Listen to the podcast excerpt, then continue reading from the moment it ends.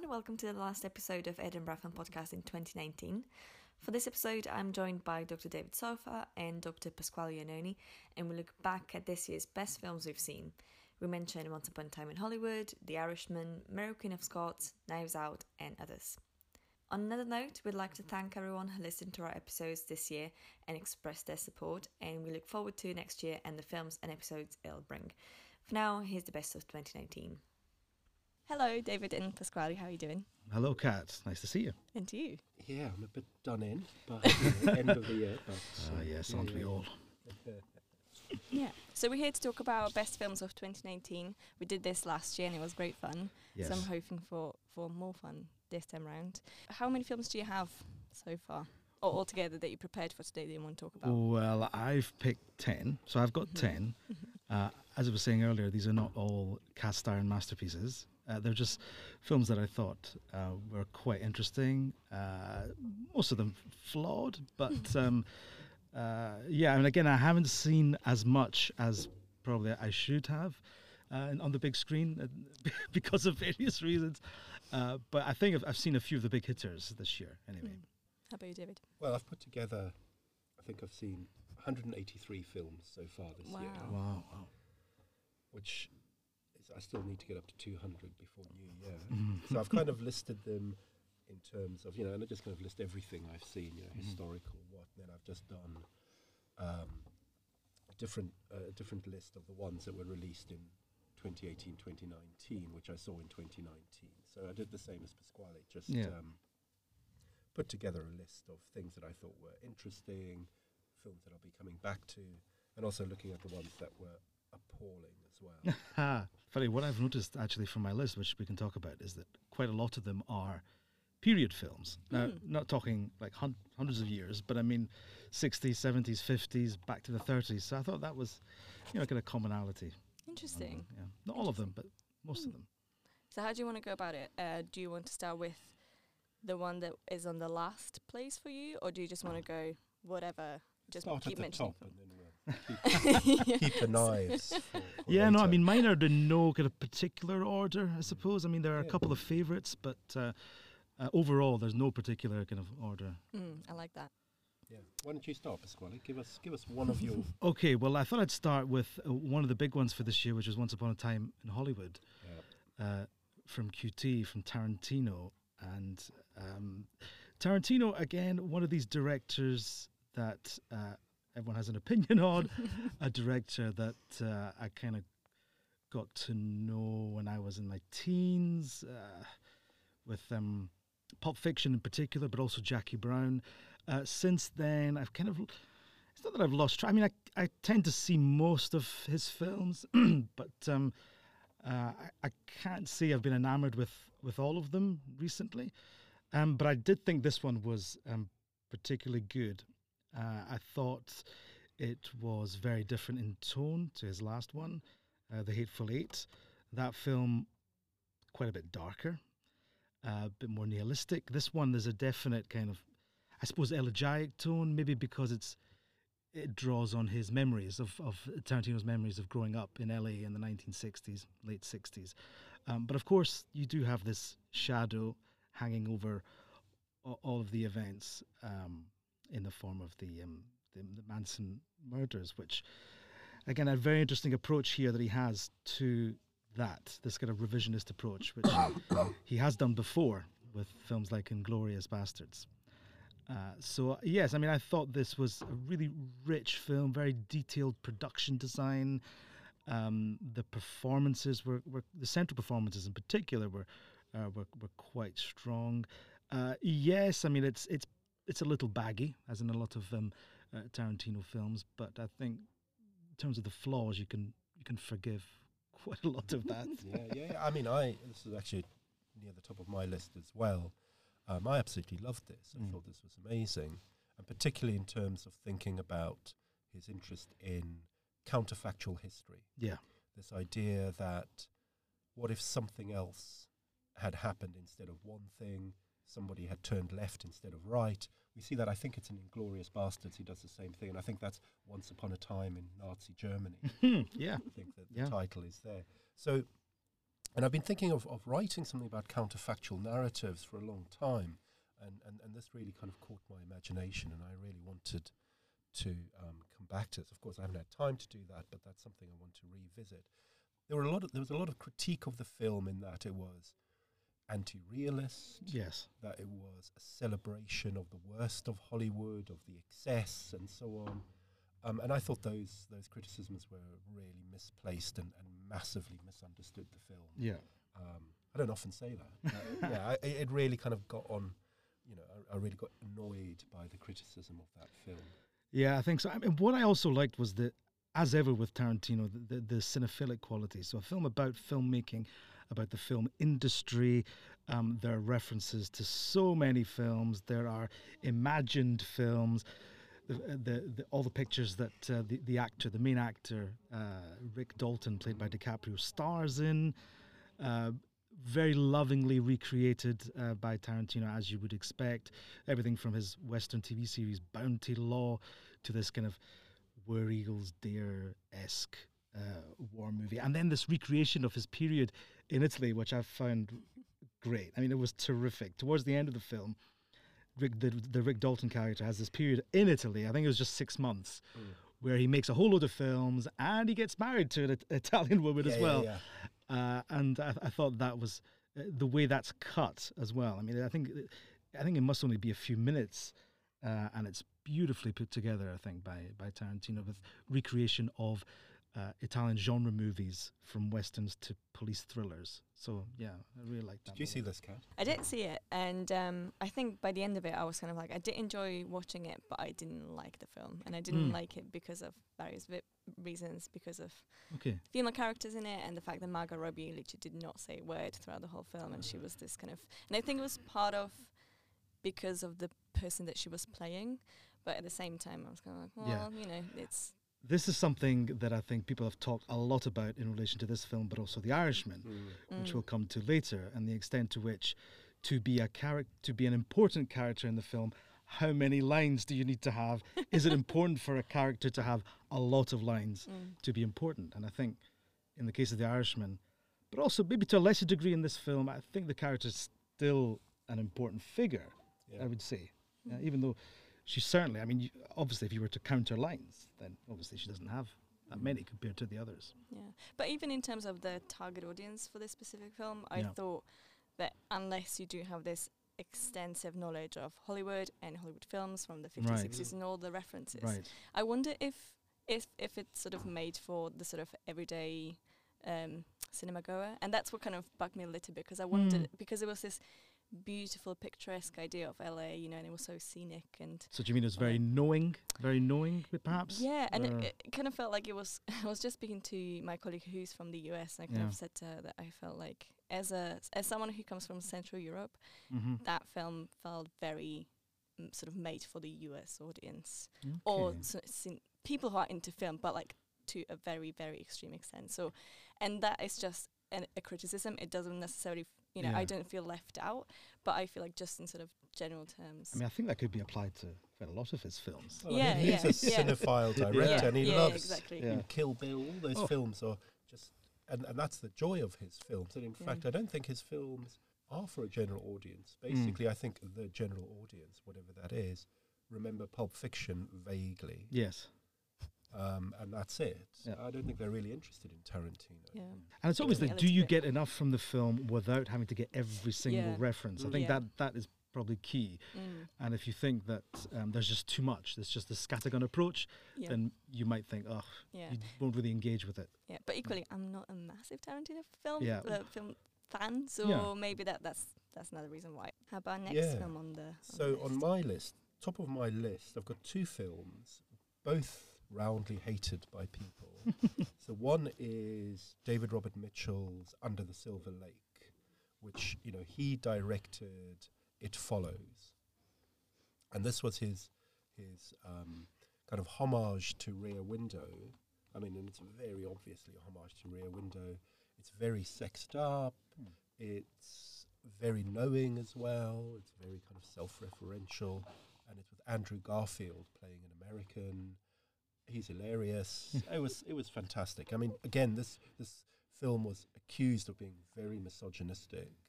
Um, and again, I think people misread the film. I think it's, I think it becomes difficult when we're saying actually the misogyny here is there to be critiqued rather than to be celebrated. But I think that was the impression I got with Under the Silver Lake. Did you see that? No, I'm. That's one of those that I didn't see. Yeah, Mm, no, mm, no, I thought it was no. great. So the other one at the top of my left list was Gaspar Noé's Climax. Mm. um, his kind of weird dance film where a troupe of dancers are in a kind of an abandoned factory rehearsing Yes. a um, a piece, and somebody spikes their drinks in classic kind of fashion, and they just go on this trip, which is quite astonishing. Yeah. And I love this as well. Yeah, no, I quite like this. I mean, and I generally like. Um, I mean, it didn't make the list, but I I really like Noe as a. I mean, obviously we know he's a, very much a provocateur, dazzling visual style, Mm. uh, and I mean, for me, uh, Into the Void, I thought was really technically extraordinary film, Oh yeah, yeah. uh, and yes, even, I mean, even Love. Did you see that? Uh, no, actually, that's That one of his I haven't seen. no, Actually, I thought no. this was going to be terrible. It's because it's a weird kind of love story, which is not very interesting. But it actually gripped Yeah. me. It was Uh-huh. amazing. Yeah, yeah. 3D that one, wasn't it? Yeah, yeah, yeah, yeah. I didn't see it in 3D. But, you there were some ridiculous 3D shots. Uh, not, not good. yeah, yeah. But with climax, because I was, I was quite interested in how it related to Guadagnino's um, Suspiria remake. All right. Uh huh.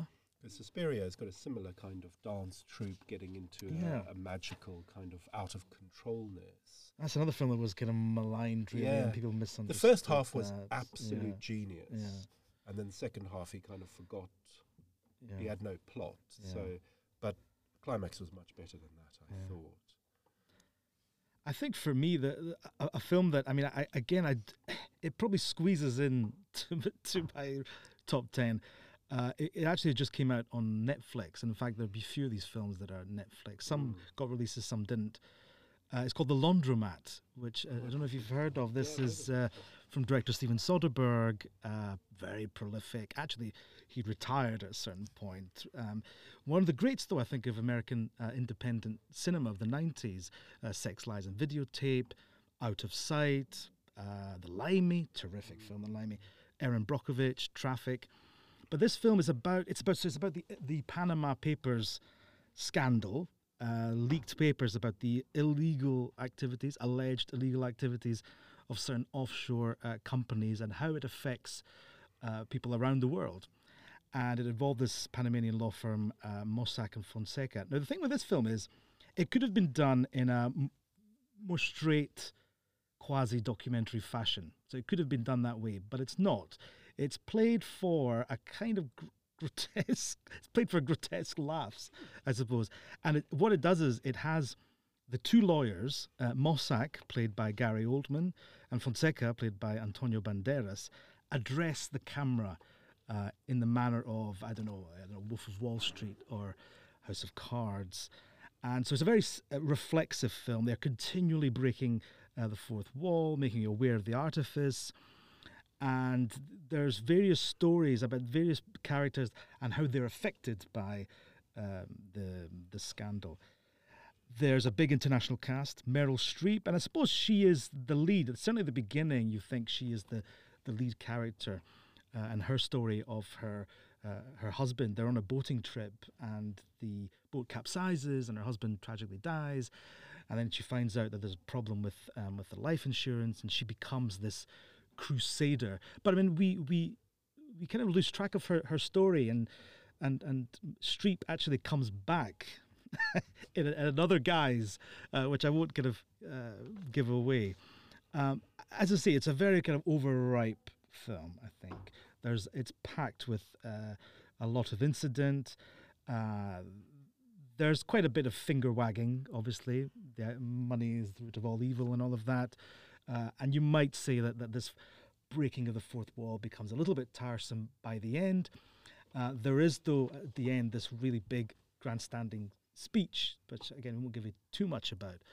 Uh, but I think there's enough in there. Uh, you know, it's one of these films that uh, uh, just the, the the attempt, you know, Soderbergh's approach to it is something unusual. And again, it could have been done in another way, but he, he he chose this route.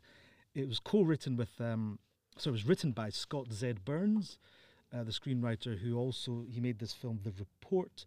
He directed this film called The Report, which also came out this year with Adam Driver, uh, which is another investigative uh, drama based on real life events. But from I'm not seeing that film, but this film seems to be very very different to the approach there. Uh, so it's- I think it's worth it's worth a watch. I would say worth a, a watch on Netflix. Yeah. Well, I mean, just just keeping with the theme of Netflix and Adam Driver, the one film that I really liked just or last week, I think, was Marriage Story. Yeah, I need to catch up with this one. I've Scarlett seen it yet. Johansson and- And, Adam Driver. Adam Driver, I'm, I'm not a big fan of, particularly. I don't think he's particularly good in this film. I think he, but Scarlett Johansson is amazing. And what's interesting is that Marriage Story is this heart on the sleeve homage to Ingmar Bergman's films. And in fact, looking at my full list for the year, I watched loads of Bergman films because Criterion brought out a 40 disc version, Blu ray version of Yeah. all of Bergman's, not all of Bergman's films, but very many of them. So just seeing this, uh, you could really see that um, he was doing a really interesting homage to Bergman, and I think it worked really well Yeah. particularly Scarlett Johansson. I think these kinds of films about unhappy marriages, this one I think tread a fine line between going, actually, these people did like each other at some point. They're not absolutely evil, kind of out to get each other people. And I think that, that they tried to do that. Although the Adam Driver character sometimes fell into cliches of violence, shouting, all those Mm. kinds of so-called masculine tropes, and Yeah. I thought that was unnecessary and un- unhelpful. But I like that a lot. And I think Driver's had a very prolific year. I mean, you know, I mentioned these two films that he's been in, The Report and this Marriage Story. He's also in another film that I, that I wanted to mention. Uh, again, a completely very much a change of pace, uh, called The Dead Don't Die.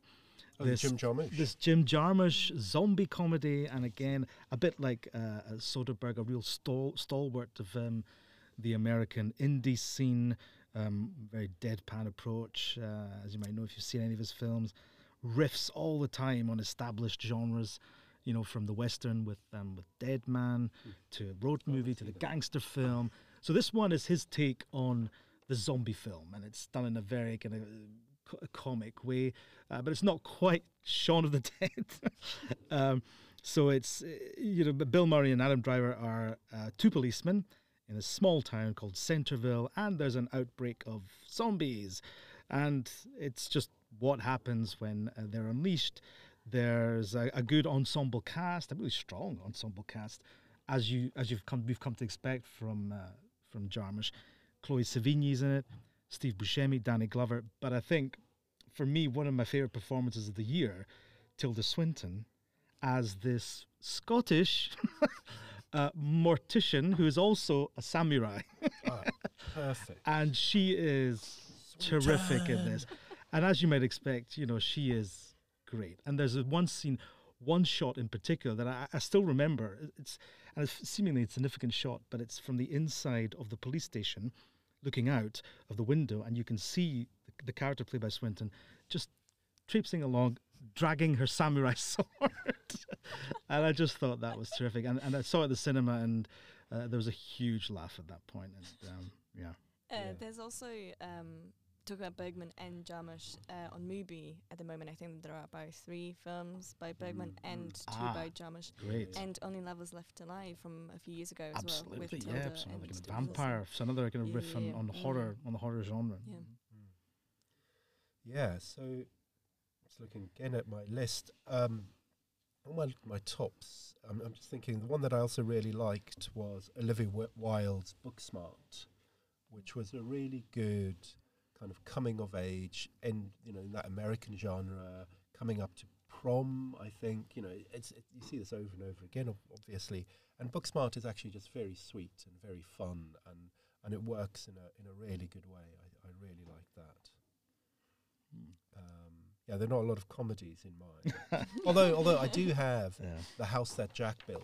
The Oh, the last Oh. one, Trier. It's another one I've not That's seen yet. No. No, no, no. It's it's it's it is. You know, I love Lars von Trier, um, but he he kind of pushes you to the edge of. he is just so funny. It's quite amazing. But the other film that um, I thought was good and probably one that w- I- don't think it's actually been released yet. It's a film called Styx by Wolfgang Fischer.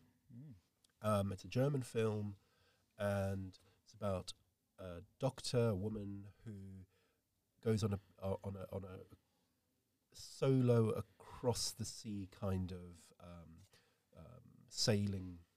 I don't know how what the words are for this. Mm. You know, sails a boat across the sea Yes. alone. But, um, and you know, and it's meant to be her holiday and, and all this kind of stuff. And she comes across a um, a boat that has been hijacked by pirates, and she basically it's a very straightforward moral dilemma.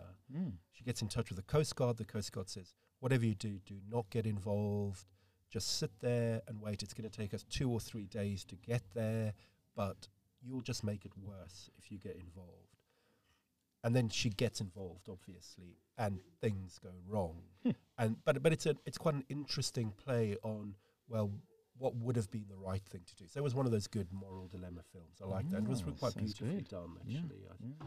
again, it's those kind of films. There's so many European films that you only. I think I saw this at a film festival somewhere, Yeah. probably at Edinburgh. That's right. They disappear. and, they never see disappear, and they them. never yeah. get released. Sometimes, Yeah. you know, sometimes if you're browsing through the bottom end of nat- Netflix or Amazon, you suddenly say, "Oh, there it is," you know. Um, but yeah, I thought that was good as well. How Yeah. about the latest um, Scorsese's uh, Oh, The The Irishman? Irishman. Oh, we I had a whole Yeah, podcast for that one. Yeah. yeah, yeah. What did you think, Pasquale? well, this was, I mean, I, so I had to, first of all, I had to review the, the book. So I've read the book as well. Uh, I Heard You Paint Houses um, by Charles Brandt. So it's this story When was that? When was that written? so that thing that came out in early 2000s. Okay. Um, so he was a, a lawyer, Charles is a, is a lawyer, um, who became, uh, who was approached by the by the people of um, this former hitman, Frank Sheeran, the Irishman of the title, uh, who was living in a care home at the time, and he wanted to tell his story about um, his life and his involvement in the disappearance of Jimmy Hoffa, the uh, legendary, very, very famous uh, president of the Teamsters Union in America, extremely powerful figure uh, in the 50s, 60s, until his disappearance uh, in the mid 1970s. We still don't know exactly what happened, but this film posits the idea that it was, in fact, Sheeran, who was, and Sheeran was a friend of Hoffa's, was his bodyguard, his confidant. And so the book is very much a, a, a confession, if you like, confession of a dying man who wanted to unburden himself of this. People have, have still, you know, a lot of people still think that, well, I don't know, did, it- did it happen, did it not happen? But a lot of the details there, and I think Scorsese has talked about it as well, that the, there is so much detail that, that it makes you think that, that there is something to what to what Sheeran Yeah. uh, says. And obviously, that film. Aside from that interesting story, there's another film called Hoffa from kind of the late 80s. The da- it's a Danny DeVito film Is it? with Jack Nicholson as Hoffa, Oh, yeah. but it has a completely different Very different. I don't ending really and approach it. to it. Yeah, a, a different fate. Well, not different fate, but Yeah. it happens in a different way Yeah, yeah, yeah. uh, to But- Hoffa. But obviously, this film sort of has, has been mainly talked about in terms of its use of Yes. CGI Yes, to youngify all the actors. yes. And to some extent, I thought this was not great at all. It had. Now, I play a lot of computer games. I'm, I'm, I'm playing Death Stranding at the moment, which is amazing. But, you know, if you play a lot of computer games, you've seen over the years how um, human faces have been rendered more and more realistically, Yeah. but still they have this kind of sheen of plasticity to them. And I just couldn't get over that in The Irishman. I was just so glad when we suddenly cut to them at their normal, At the normal age. and Yeah. like, yeah. I mean, Al Pacino as um, as Hoffa. As Jimmy he looked, Hoffa. he looked, he looked terrible. He, he, he just looked just bad. I, Yeah. you know, just the CGI looked poor. Yeah. I, I just couldn't get over it. I mean, it was impressive yes. but- just because I know this kind of look so well. Yeah. It was kind of, come on, this is like a three and a half hour cutscene where I can't shoot anybody in the back of the head. you know, and I really want to. Yeah, no, I, I get that. I, I absolutely get that. And I think uh, it- when you're watching it for the first time, The first time you see, for instance, De Niro, and it's not even an action scene. First time you see De Niro behind the wheel of a car, just driving along, and you see those eyes and the, the, the sheen of his uh, uh, of that face. yeah, I mean, but but for me, it wasn't as much of a problem. I think the the kind of physicality at times though really jarred. There's a scene where the De Niro, have you seen it? Where the De Niro character uh, beats someone up outside of a grocery store, Oh yeah. and yeah, I mean, he's, he's supposed to be mid thirties or whatever, but you know, it's, he really doesn't look it. Yeah. yeah. And so he lumbers around, and yeah, it's yeah. What did you make of it, Kat? Um, their blue eyes were quite jarring. I think Yeah. that that was one of the things that I couldn't really get used to. But in terms of if it worked as a film, I think it really did. It was Yeah. obviously very very long, and we went to cinema to watch it. Oh, did you? Yeah, Wow. yeah, yeah, yeah, and it was really, really worth it. It I took me mean, three days to watch it. Yeah. well, I, I mean, I think that that's what's important, not i- important, but in, interesting to me. You know, the debate, not necessarily about the CGI, I don't really care about that, Mm. but how It's- younger people tend to like really, really struggle to watch it in one go Yeah. because it is such a long film, and I think it's a, it's almost a shame that it's on Netflix on Netflix because it allows you to do that.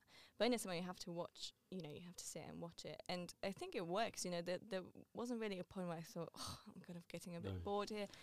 The progression of the Yeah. scenes was really, really lovely, and Yeah, I mean, Yeah, I think- Scorsese's great at putting together a story. yeah, yeah, Yeah. And also towards the end, it's literally like an, the whole hour where you know you kind of guess what's going to Yeah, happen. yeah. but the tension is incredible and, And- the and way th- it's built as well and when it Yeah. happens you kind of like I mean, me too. I mean, I also saw it at the cinema. I saw it at the matinee at the film house, and it was the first screening, and it was packed out, cinema one, and the audience were mostly kind of older audience. So I expected, you know, three and a half hours. There are going to be a lot of people going in and out of the cinema here, but everyone stayed. And you're right. I mean, I think it is three and a half hours. It's one of those films you don't really feel that um, length, the, the duration. Um, not not to say that it moves at, at a frenetic pace. I mean, it's much slower than Mhm. Say something like uh, Goodfellas or, or Casino, Mhm. uh, and, and and it's it makes for uh, as you would expect, it makes for a, an interesting comparison with the other two films. This one is, I think, much more mournful, certainly towards the end, Mhm. and tonally is very different to the other films. The final maybe half an hour, Mhm. where we have uh, De Niro on his own as an older man. Um, there are some scenes there which are just incredible. I mean, I think a lot has been made of Pacino's performance, Joe, um, Joe Pesci's performance as uh, the quiet mob boss Russell Bufalino, and quite rightly, but I think and De Niro I think has been well. They've they've not really considered you know his performances as much as the other two. It's not quite as showy, I think. Mm, mm. Uh, but there is a scene I thought was was, was um, incredible. The scene where he phones the wife of uh, of Jimmy Hoffa after his disappearance, and it's Yeah. just De Niro in the bedroom, in his bedroom, making this call, stuttering, stumbling over uh, his words, and yeah, I mean, it's some of some of the best things that De Niro's ever done. I think at the end of that film. So um, yeah, I I- would agree though with the, with the, the de aging, the youthification.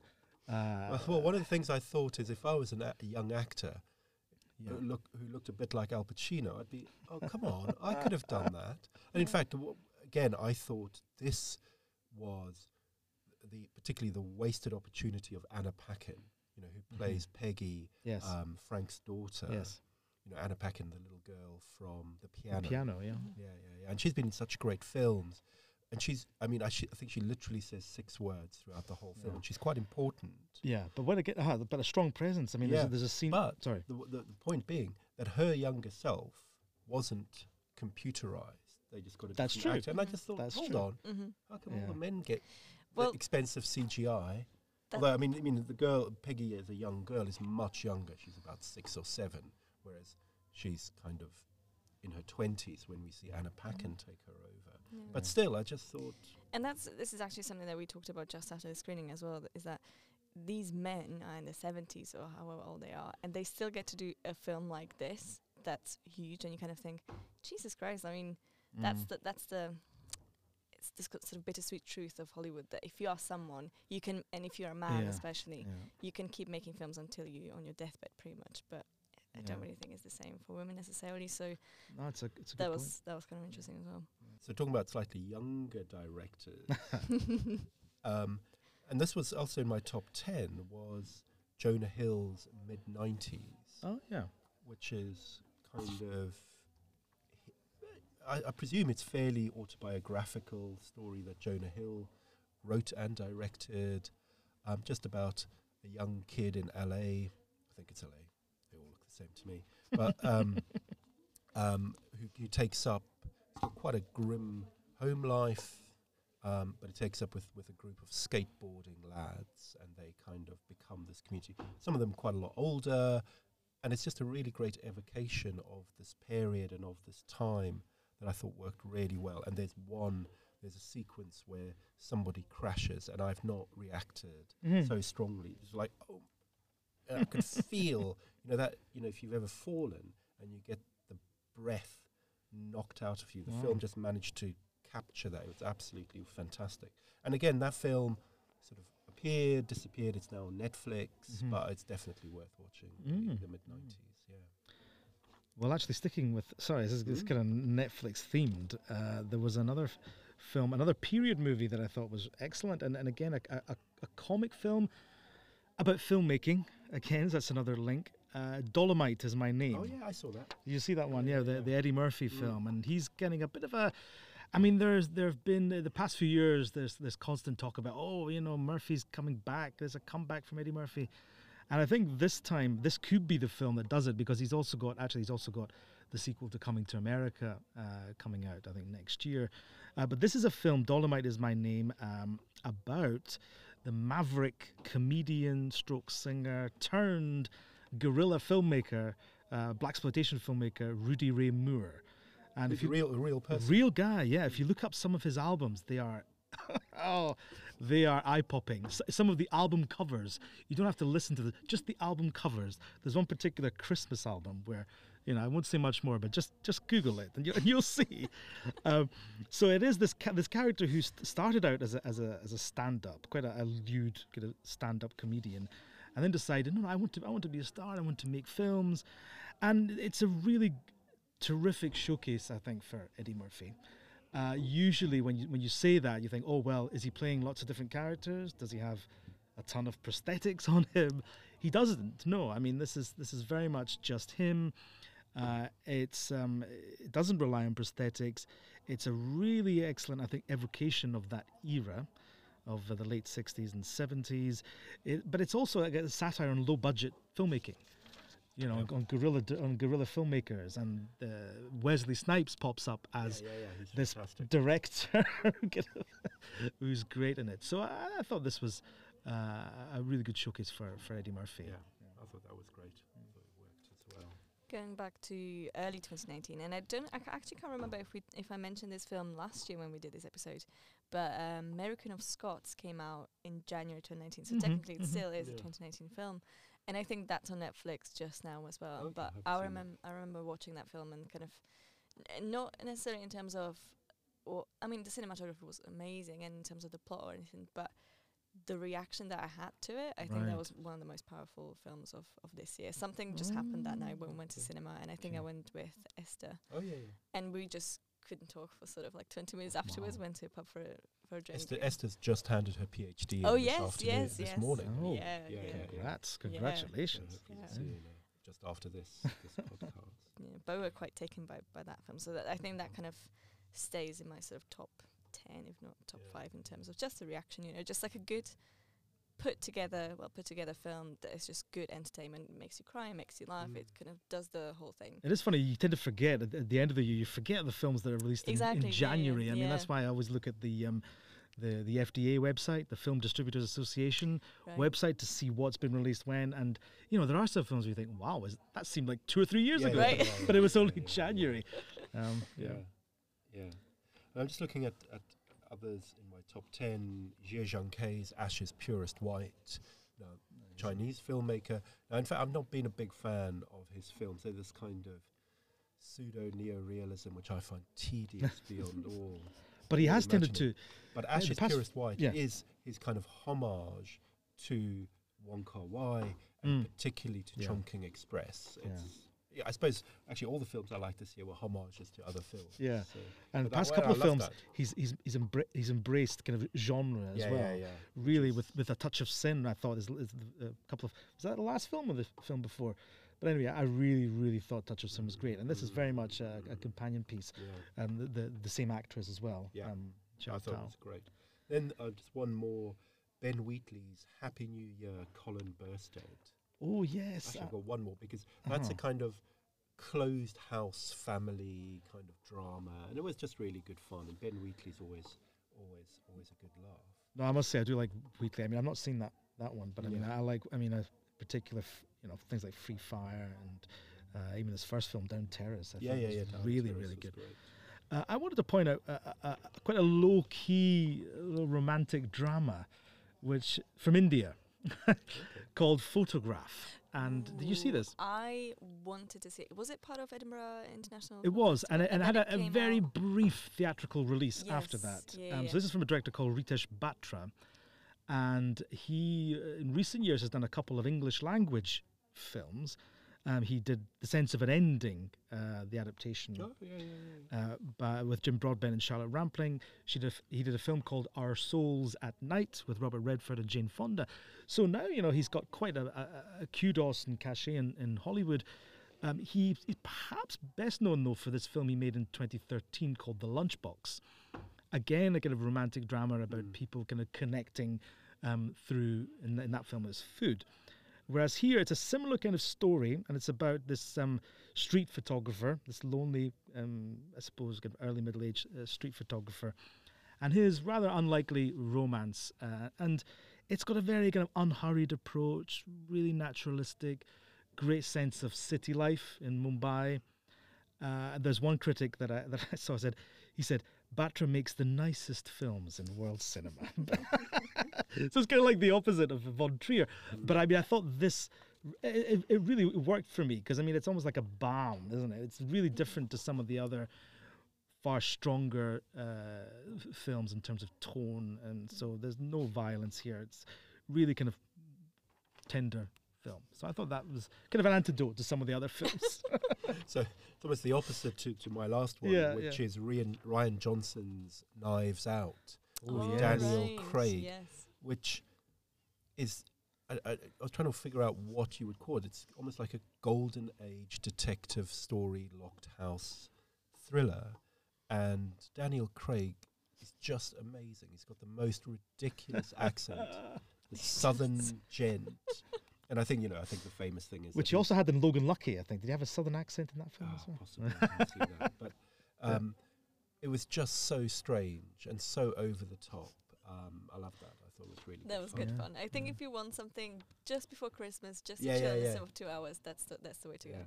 go. Then- Uh, yeah, I had just a just a couple more, just briefly, um, because of. I mean, have, have I mentioned an Italian film yet? I don't think so. No. Ah, you Uh, have to. and I It's thought- in your contract. It's in the contract, um, especially since you know um, programming the Italian Film Festival this year. We had quite, I think, quite a good lineup. Uh, the opening night film I thought was really good because again, this is the theme. Another film about filmmaking. It's a film called Magical Nights, uh, Notti Magiche, from a director called Paolo Virzi, and it's a, it's set in Rome during the early 1990s. In fact, 1990, the year 1990.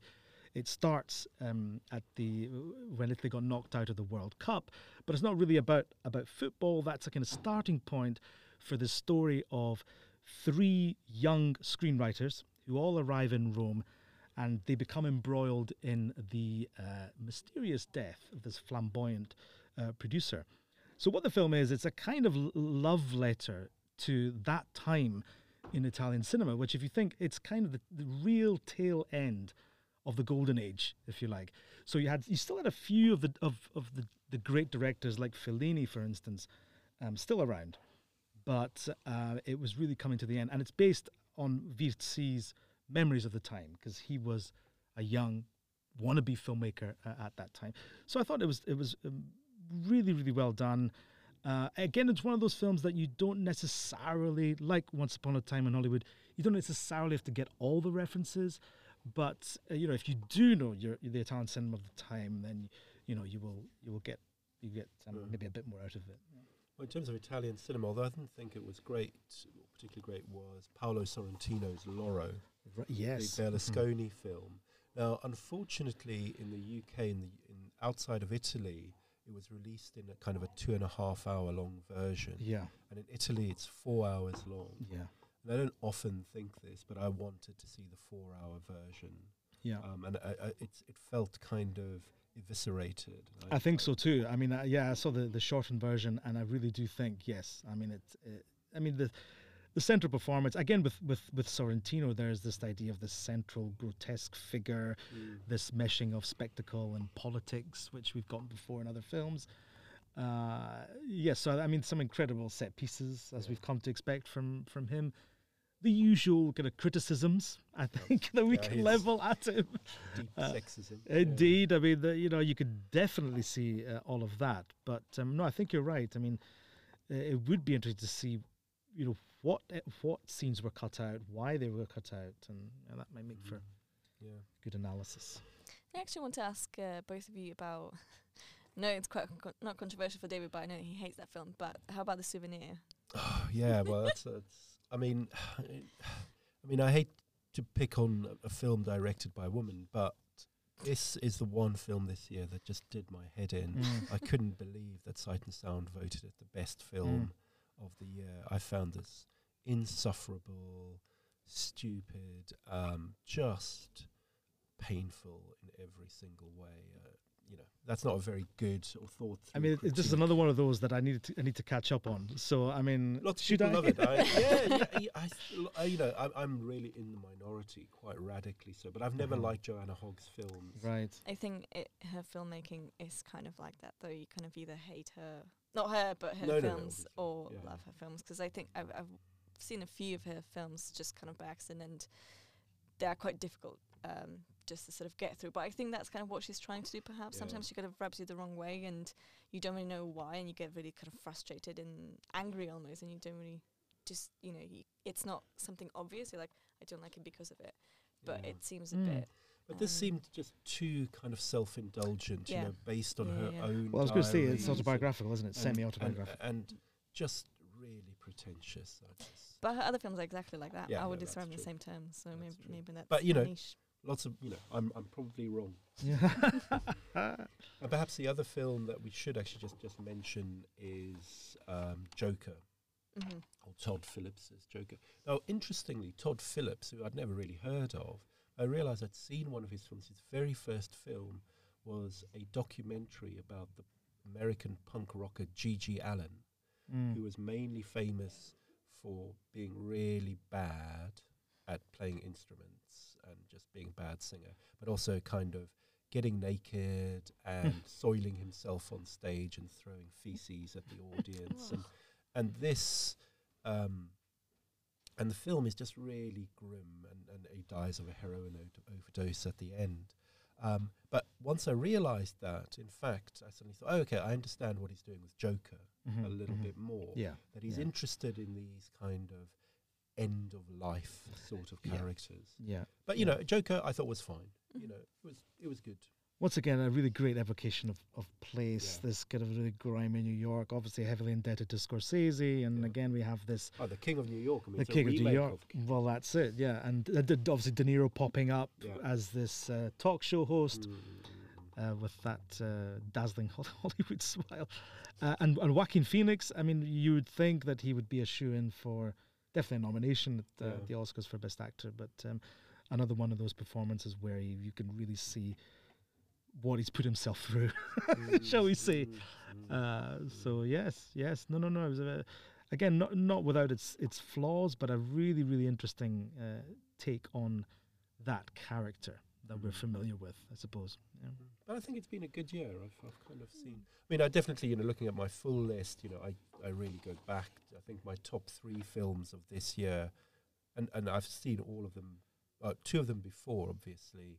Killer of Sheep, Charles Burnett's Oh, yes.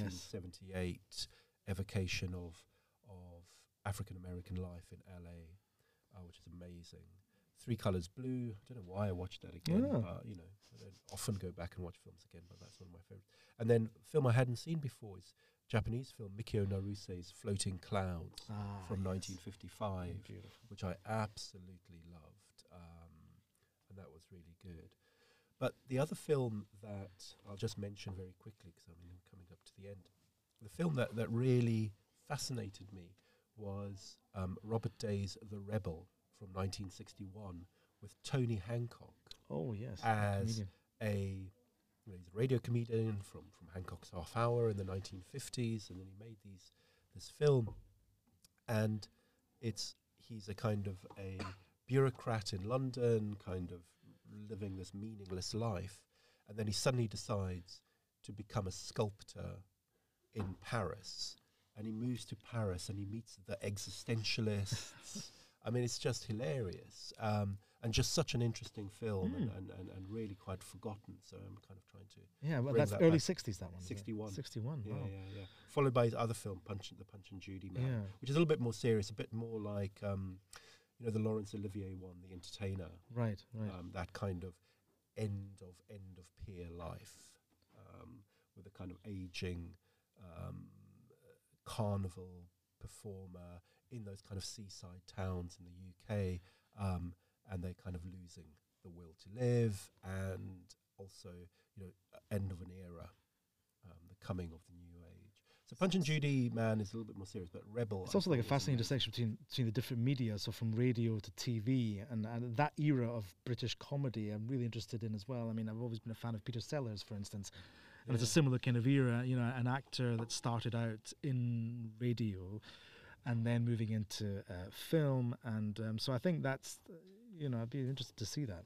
Yeah, yeah, yeah. It's amazing. film. Yeah. amazing. Talking about films not from this year, I actually have a few that I've seen myself that I was completely blown away by, Mhm. and one of them is Chinatown, and I saw that for the Ah, first time. you haven't seen that before? No, oh, no, no, no, no, no. amazing! God. Fantastic! Yeah, yeah. yeah. Yeah, I wish I could see that again for the first Forget it. David. Yeah, yeah. Forget it, David. Forget It's it. Chinatown. It's Chinatown. And I then love that film. I wrote With- my with master's John- thesis with John it. Really? Yeah, yeah, oh, yeah. phenomenal. 90, uh, Yeah. uh, But late 80s. That's the joy of going back to films like that now because Oh, I feel like I can Yeah. appreciate them a bit more than I would five years ago. But another one is Moon, which I Ah, yes, the watched Duncan for Oh, Jones. the Duncan yeah, Jones. Yes. phenomenal. Oh, great. Yeah. Um, another fun one, is Summer Stock with Judy Garland from the Oh. fifties. It's a musical, Oh, and it's just you know what Okay. now those like Sunday afternoon um, films that you see.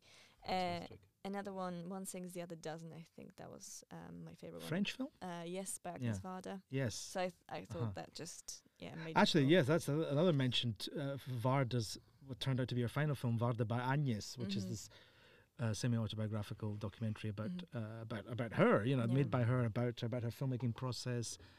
And again, that was at the film festival, and I just thought if you're a fan, I mean, if you're a fan of Varda, if you're a fan of French cinema, but even kind of you know film in general, I mean, it's it's it's a really really warm-hearted, terrific, very insightful uh, documentary on on the process of of directing. Mm. And have any, any of you seen If Beale Street Could Talk? Yeah, I did. It was Uh, a Barry good. I f- Jenkins. I, yeah, I have a feeling it. I really, I'm really gonna like it, but I haven't had a chance Yeah. to to watch it. It was good.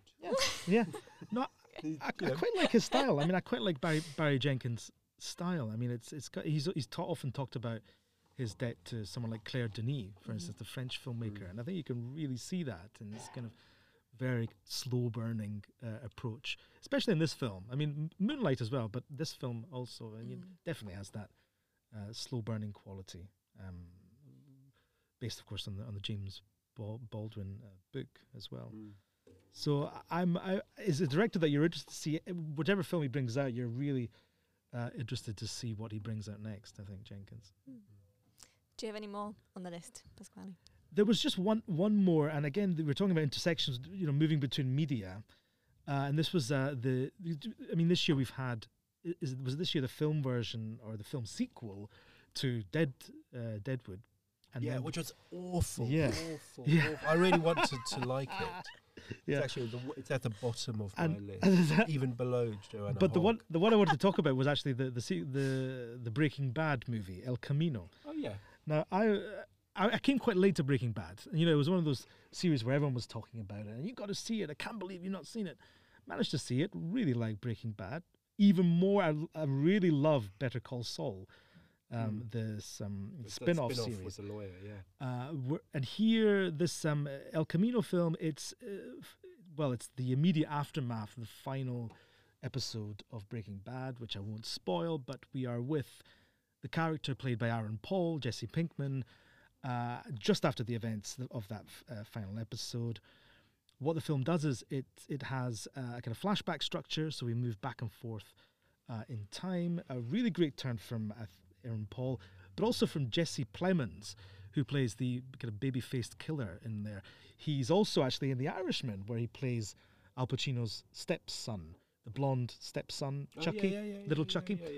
Uh, also, a really terrific turn from Robert Forster, who sadly passed away.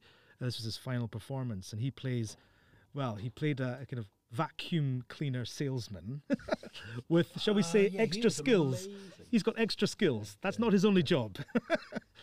um, what I thought was great about this film, the the the I the clear influence of Sergio Leone, because uh, Gilligan, the director Vince Gilligan, who's the showrunner of Breaking Bad, directed this spin-off film, says that you know the influence of, of Leone is all over Breaking Bad in terms of composition, the way music is used, and there's one scene in particular in El Camino, this uh, confrontation scene that is shot very much uh, in the Sergio Leone uh, style. So um, yeah, I mean, I would. It's you know you you you think well, where could it go now after you know after this um, film? We could probably do another. I, I, I would. It's a character that I think has still has life in him. I think. Yeah. Well, I think there's a huge selection for whoever is listening to. You, c- they, whoever's listening, they can just take these films and just watch them for the next year because we mentioned so many. good. But Yeah, yeah, um, yeah, yeah. thank you so much for coming on and talking about all your favourites. Thank Thanks. you very much. Thank yeah. you. It's been great.